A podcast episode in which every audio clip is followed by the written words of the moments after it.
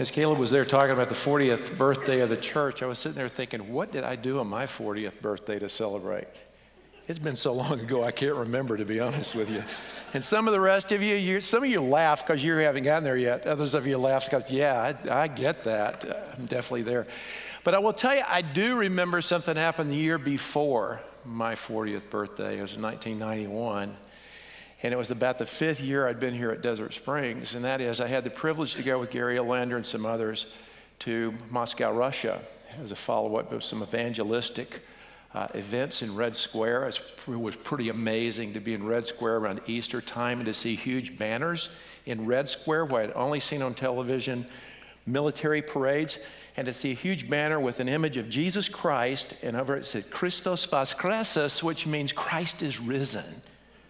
Is that not amazing? That was 91. It just opened up in 89.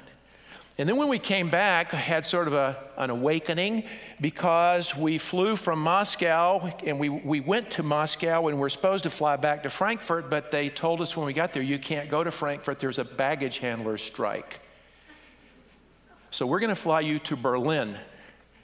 Now, I grew up thinking Berlin's not a good place to be, especially East Berlin, because there was something known as the Berlin Wall and it was the dividing point between the Soviet bloc and the West.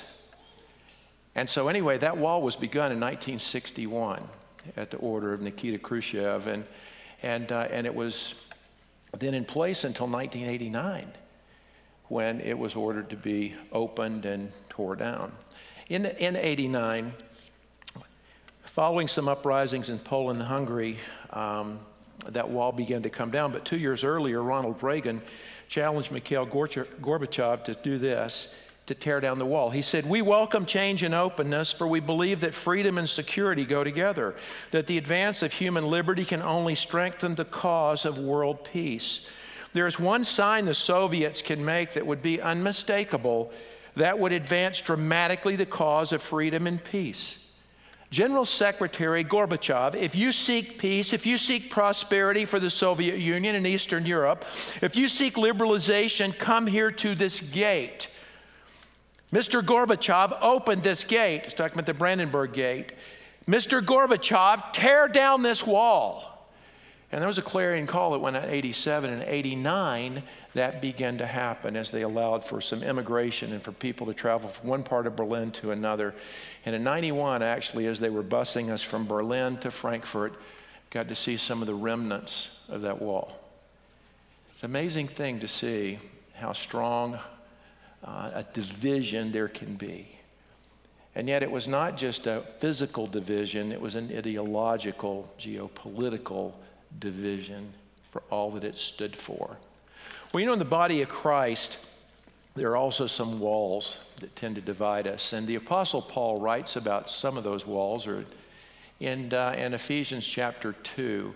We're here in our series talking about here's the church, and a part of it for today is authentic relationships. And when we talk about and see in Ephesians 2, beginning in verse 11, is how there are certain things that work against authentic relationships, that instead tear them down and build effectively walls that are even more imposing than the Berlin Wall of its day because of the mindset that's behind it. If you've got your Bibles, please read with me. I'll be reading from the English Standard Version. If, if you carry one of these and maybe you got a Bible app on your phone like I do, and uh, just check out ESV, that'll be most helpful. Uh, if, if you don't hear, there's just, it'll be on the screen. You can, you can check it out there. So listen to what's said. Therefore, remember that at one time you Gentiles in the flesh, called the uncircumcision by what is called the circumcision, which is made in the flesh by hands. Can I hit the pause button there? Caleb, thanks for giving me this passage. Do you hear him? I didn't want to cut it out. Uh, it's really good, Caleb. Okay. Uh, we'll leave that alone. We can talk later. You, you may be wondering why such a private medical procedure would be listed so prominently in such a public place as the scriptures. And, and it's because the sign of circumcision was, just in a real nutshell here, it has to do with a, a, sign of being Jewish as opposed to being Greek or Gentile. You see, when God gave to Abraham in, in Genesis chapter 12 what's known as the Abrahamic covenant, he promised them, he chose them of all the people of the world and said, I am choosing you, not because you're the smartest, not because you're the most powerful, not because you're the greatest, but because of my choice, my sovereign choice. I'm choosing you of all the people to do something that is going to be a blessing to all the nations of the world. And he began through Abraham, the nation of Israel, the Jewish people. And so, what's happening here? Ephesus is in the Greek world, but there were a lot of Jewish people in that church. And so, wherever the gospel went, there was a combination of Jewish followers of Jesus and Gentile followers of Jesus. And he's addressing both groups, helping them to understand how God wants them to be one person, not two separate entities. And the sign of circumcision was given from the beginning to uh, a male child would be circumcised on the eighth day after birth, and that would mark them as a child of the covenant because most of the rest of the Greek speaking or Gentile world did not practice circumcision at the time. So it was a distinctive. So oftentimes you refer to Gentiles as uncircumcised and Jews as circumcised. I don't recommend doing that today, but that's what they did back then. So, having said that, notice it says, therefore, it goes back to the fact that God has been talking about how all of us, men, women, irrespective of our race or ethnicity, we come to faith in Jesus not by our works, not by our goodness, but by God's grace. And we are His workmanship, it says in verse 10. We are His masterpiece as individuals. Now he's shifting to talk about the masterpiece that he's building in the church, and he's going to address an issue that will mar that masterpiece, that will deface it. And that's sectarianism, or that's division within based upon some what we would call superficial distinctions. So listen what he says following now in verse 12. Remember that you at that time were separated from Christ alienated from the commonwealth of Israel and strangers to the covenants of promise, having no hope and without God in the world. But now in Christ, now since you've placed your faith in Christ for the forgiveness of your sins, you who were once far off have now been brought near by the blood of Christ. For he himself is our peace he who made us both one and broken down in his flesh the dividing wall of hostility by abolishing the law of commandments expressed in ordinances, that he might create in himself one new man, one new person, in place of the two, so making peace, and might reconcile us both to God in one body through the cross, thereby killing the hostility. And he came and he preached peace to you who were far off and peace to those who were near. For through him we both have access in one spirit to the Father. So then you are no longer strangers and aliens, but you are fellow citizens with the saints and members of the household of God built on the foundation of apostles and prophets, Christ Jesus himself being the cornerstone, in whom the whole structure, being joined together, grows into a holy temple in the Lord. In him, you are also being built together into a dwelling place for God by the Spirit. Now, that's a powerful passage. And we could spend hours, we're not going to because we have other meetings this afternoon. We could spend hours going through the details of this. But I'll bet you, because you're a sharp crowd, I bet you you get what the main message is, don't you?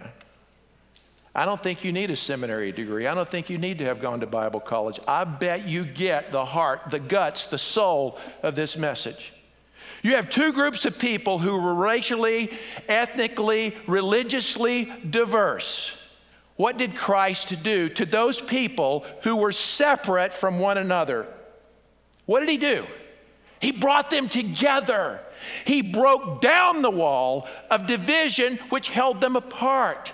He broke down the reasons for the hostility and the suspicion and the questioning and the alienation. He broke it down through his work on the cross, through his shed blood, through his resurrection from the dead. Jesus broke it down. So why do we keep building it back up? You see, the main thing that's here is that we are to be defined by relationships that are authentic rather than divisions that are superficial. Do you get that? Is that not said in this passage? And it's not just Jew and Gentile, there's a lot of other things that are here. Here is a professor that I had the privilege to sit under at Dallas Seminary. His name is Dr. Harold Hoehner, and he writes this in the Bible Knowledge Commentary. He said, Christ has broken down the barrier. The structure of the Greek word suggests that Christ, that the dividing wall describes not a physical barrier, but the spiritual enmity or hatred between Jews and Gentiles, which separated them. And since Christ destroyed this enmity, Jewish and Gentile believers should have no hostility toward one another. You see, the Jews were in a, and we use this term a lot today, privileged position. But they mistook that privilege. They began to think they were better than others. They were a blessed people, chosen of God. That did not mean they were more important. Remember, God's program had always been for the nations. He just chose one group to bless the entire world through. And he's saying, Look, you're not better than each other. You are both created to be united. Now, there is a diversity that is rich, but there should be unity, not division. In another passage, the Apostle Paul writes this in Galatians chapter 3 and verse 26. I'm not going to turn there, but you can look it up later if you want to. In essence, it says this He says, In Christ, in a relationship with Christ, in the body of Christ, there is no Jew nor Greek. There's no Jew, there's no Gentile. Those ethnic, racial divisions should not be taken into consideration. There is no male nor female, he goes on to say. No, wait a minute. You mean, yeah, they're still male, they're still female, they're still Jew, they're still Greek. But what is he saying? Not one has authority or benefit over the other because in God's eyes, there is an equality and dignity and worth and value of personhood, irrespective of ethnicity, irrespective of gender. And he goes on to say there's no bosses, there's no owners of businesses, there's no employees, there's no workers. In Christ's economy, they're brothers and sisters in Christ. Now, we could go on to say today that, that there's no Republicans and Democrats. There are no political groups. We could say there are no Arizona Cardinals nor Seattle Seahawks. Most definitely Dallas Cowboys. or Oakland Raiders, Sir Matthew. Yeah, we, we tend to divide over these things by the clothes we wear, the teams we pull for, and there's a benefit in that. I, I, that's great. But not if we start thinking of any group as better and, and having advantage over others.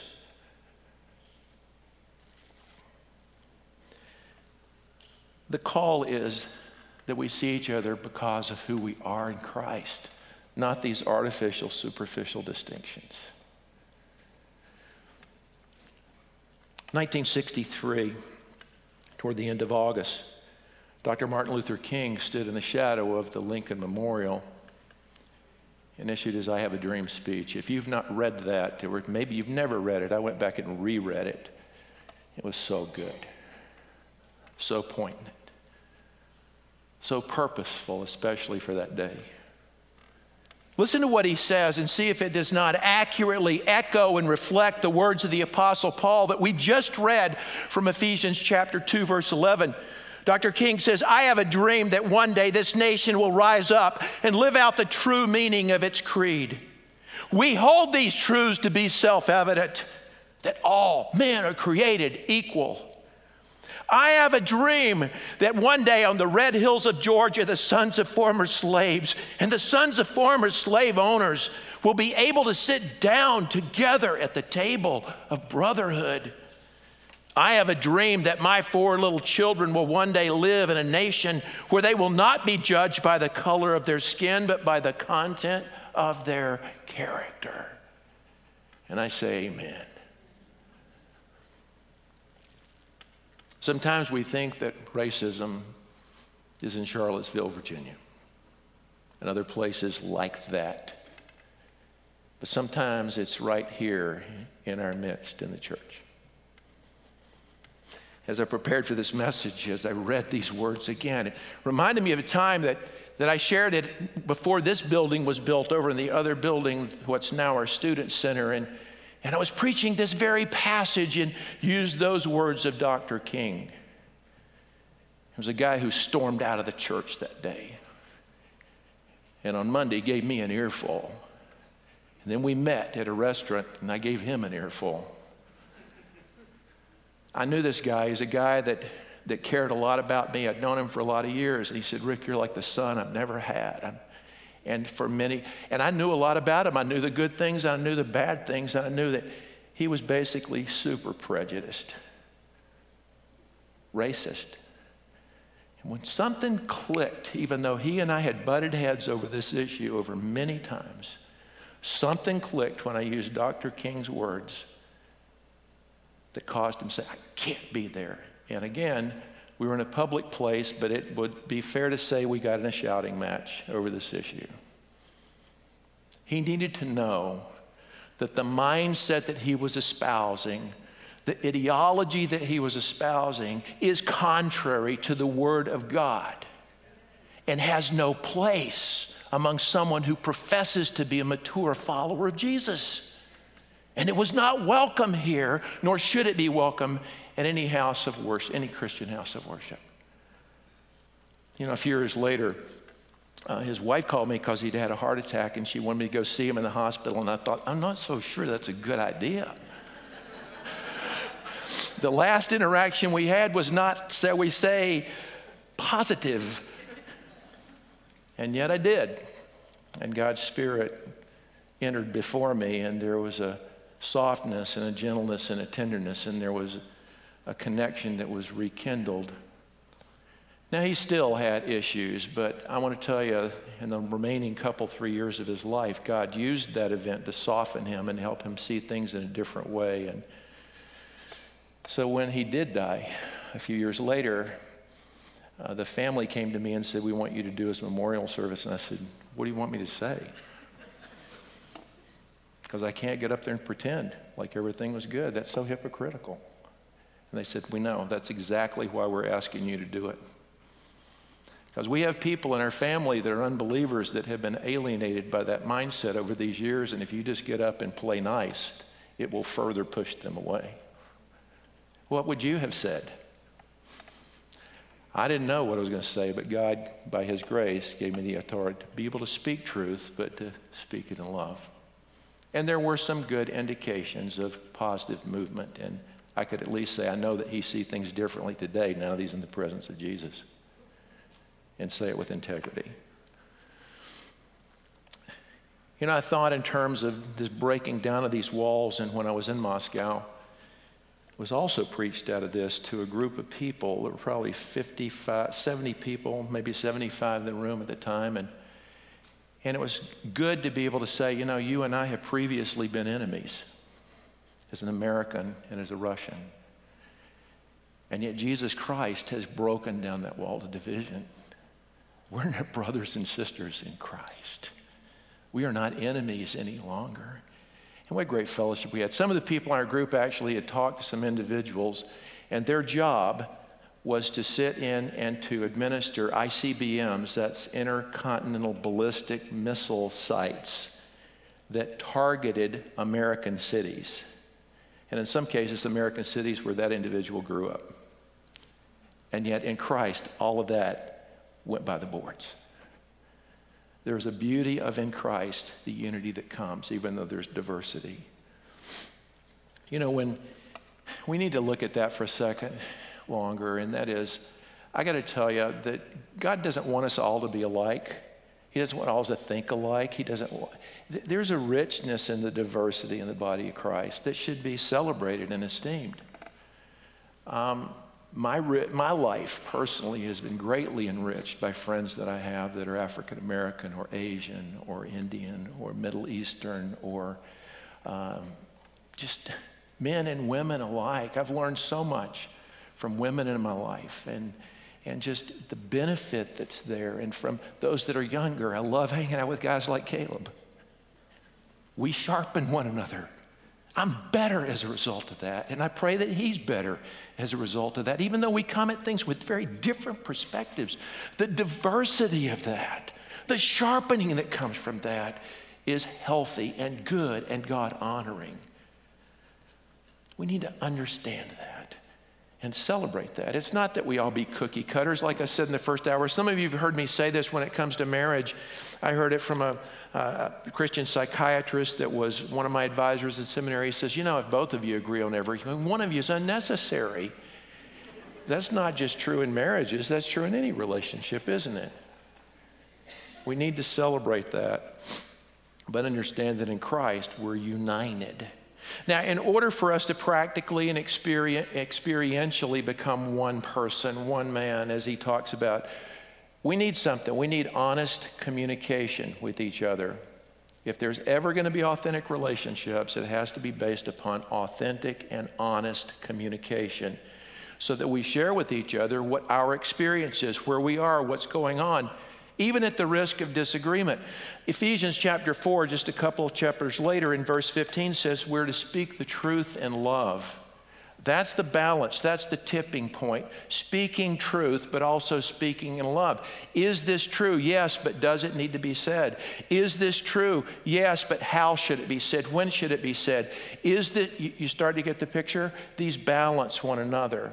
That's authentic, honest communication, not just getting stuff off your chest because you need to get it off. Stephen Covey puts it this way in his book, Seven Habits of Highly Effective People seek first to understand, then to be understood. Do you get the difference? I know that for me, most of the time, I'm at a place where I'm thinking, look, if you just understood my point, we wouldn't be having this problem. So, what's your issue? Now you laugh, but you're in the same boat, aren't you? Yes, guarantee you. So we need to reverse that in the Spirit of God. By the grace of God, we need to say, I want to seek first to understand you, and only then to be understood. And we don't do that well.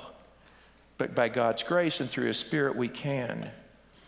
And sometimes it's going to cause us to be offended with one another. David Dark, who's an author, teacher, School of Theology at Belmont in, in Nashville, Tennessee, and teaches in a women's prison there in Tennessee, PhD from Vanderbilt, said this Isn't openness to the dangers of feeling offended a prerequisite to an actual relationship? That's so meaty, I'm going to read it again in case you're snoozing. Wake up. Isn't openness to the dangers of feeling offended a prerequisite to an actual relationship? And the answer is yes. Speaking the truth in love. Still, you may be offended. When it comes to the issue of racial reconciliation, that's one of those things that, that oftentimes divides us in our culture.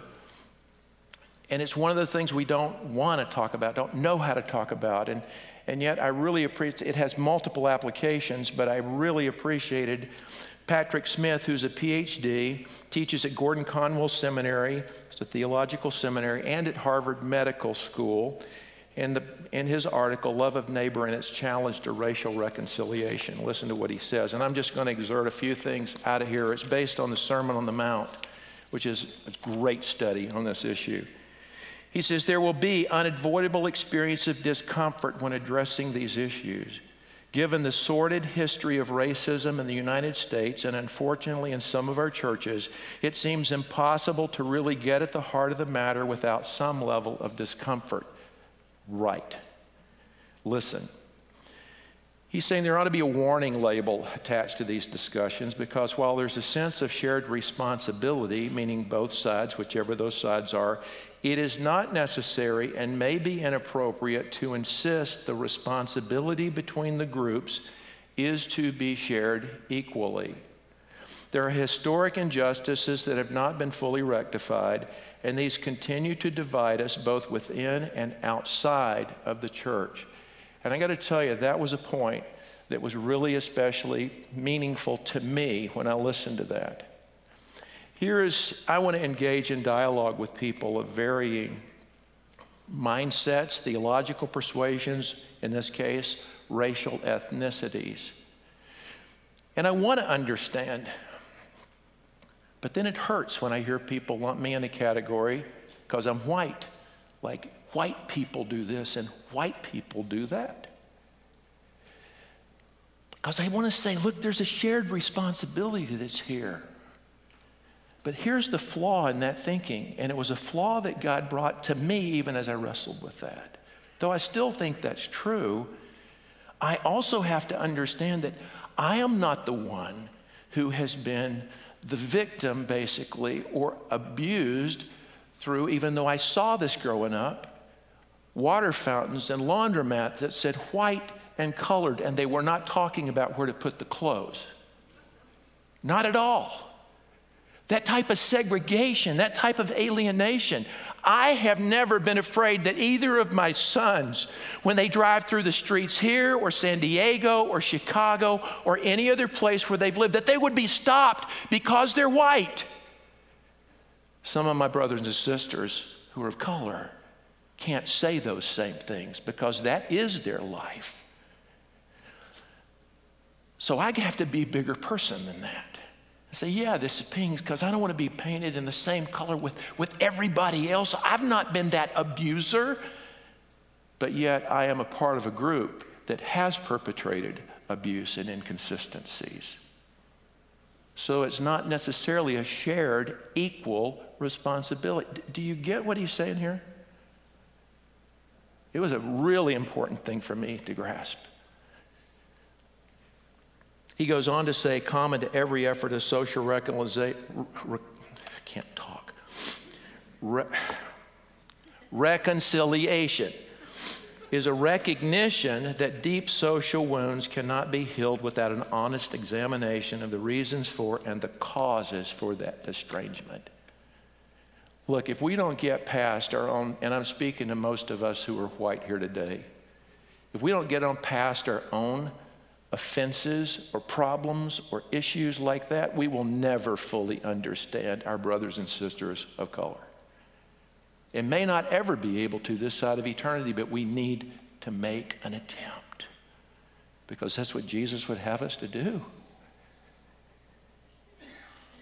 So let's stop seeing each other in terms of our distinctions and see each other in terms of we are individuals who are men and women created in the image of God and who have great worth and value and dignity. That's the way that Jesus would have us to be about. So it's going to be painful. There's going to be honest communications. But for authentic relationships to take place, it's not going to take place genuinely. Those conversations are not going to take place in a, in a, in a larger room like this. Those happen best in the context of a smaller setting maybe in a home, maybe in a classroom where there's 10, 12, 15 people, somewhere like that, where you can be loved and you can love and you can know each other and be known in return. This year, earlier in January, there was a couple here at the church, Teresa and Joe Belmonte, and I share this with permission from them because these are their words. And they found in January this year, uh, Joe's work schedule was not allowing him to come to church on Sundays. And and so basically, he needed a place where the church could meet. So they joined a missional community or community group. Jeff and Angie Moore lead that group, and there's a number of other people. That was in January. Then in March, something happened they weren't expecting. Joe had a stroke. It really completely knocked him down. And so, what was going to happen? Here's what Teresa said. While we were waiting for the results of the procedure, I took out my phone and replied to a group email from our small group. One tiny email reply set so many things into motion. The next thing I knew, I had so many of my new family contacting me. I love that she said, my new family. Offering help, offering prayers, offering me anything I could possibly ask for. It was like a revolving door of visitors. I felt so much comfort and so much loved, like hands were bear hugging me. It was incredible. That's the body of Christ at work.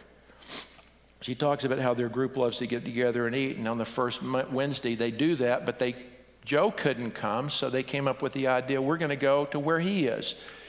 Hospital, uh, the uh, care facility, didn't matter. That's where he was, and the group, whole group came. And she said this That night was amazing. We all sat in the center's day room and we ate, everyone asking questions about his recovery, care, and treatment he was receiving.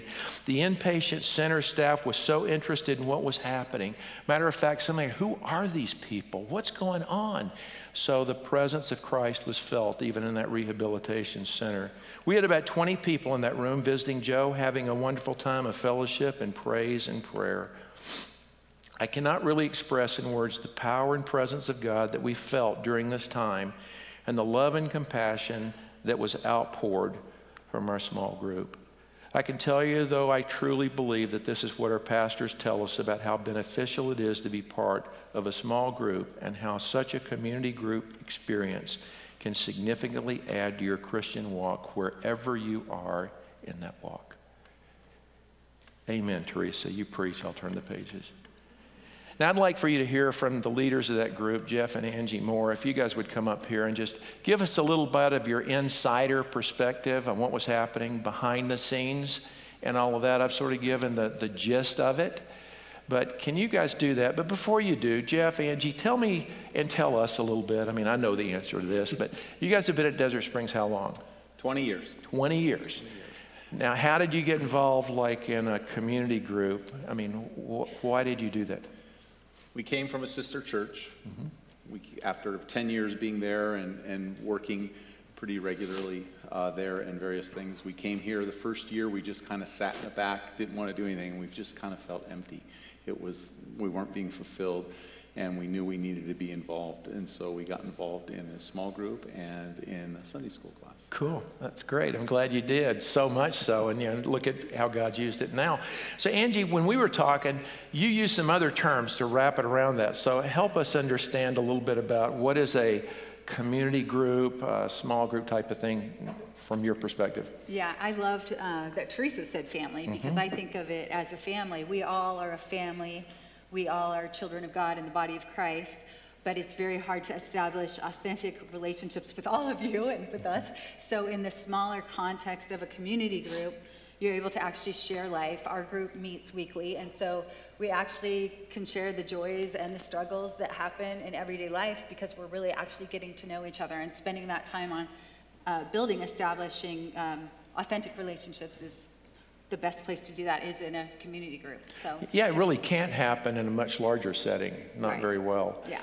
So uh, now tell us a little bit about how I, I, said some of the things about what happened with Joe and Teresa and, and that, and your group was marvelous. They, uh, honestly, I know Caleb and I were both there, but you guys were there before we could get there. You were there after we left. You were there in between, and thank you so much for doing that. But why is it that you feel like the group was involved? I mean, Jeff, did you have to call them up and, and browbeat them into being there, or? Yeah, well, as an amazing leader, yeah, that was my no. Yeah, right. Uh, no, I didn't have to do anything. The as soon as the text went out, everyone just responded. It was it was immediate. It was loving. It was encouraging to see because uh, this was our family, and someone was hurting in the family. And so everyone just responded as best they could wherever they could, and it just happened. It was neat. Well, I know that that I know a lot of the members of your groups. I know the answer to this question, but it, you guys agree on everything, right? You never have disagreements. You never have arguments. You never have discussions that are contrarying each other, do you? It, everything's harmonious and beautiful. One happy family. No. Yeah. yeah. Just like you said uh, in your in your sermon, if if we're all agree, then someone's not welcome. Well, all 17 people in our group are welcome because we do not agree. They're all necessary. Yes. Yeah. Knowing the knowing the people in your group, I think you got 17 or 18 people and probably 25 different points of view. yes, so. Indeed. That's good. That's healthy. And I, I just want to thank you all for your ministry uh, as individuals and also as leading that group. And let's give them and their group a round of applause for doing this right, okay? Thank, thank you. you guys.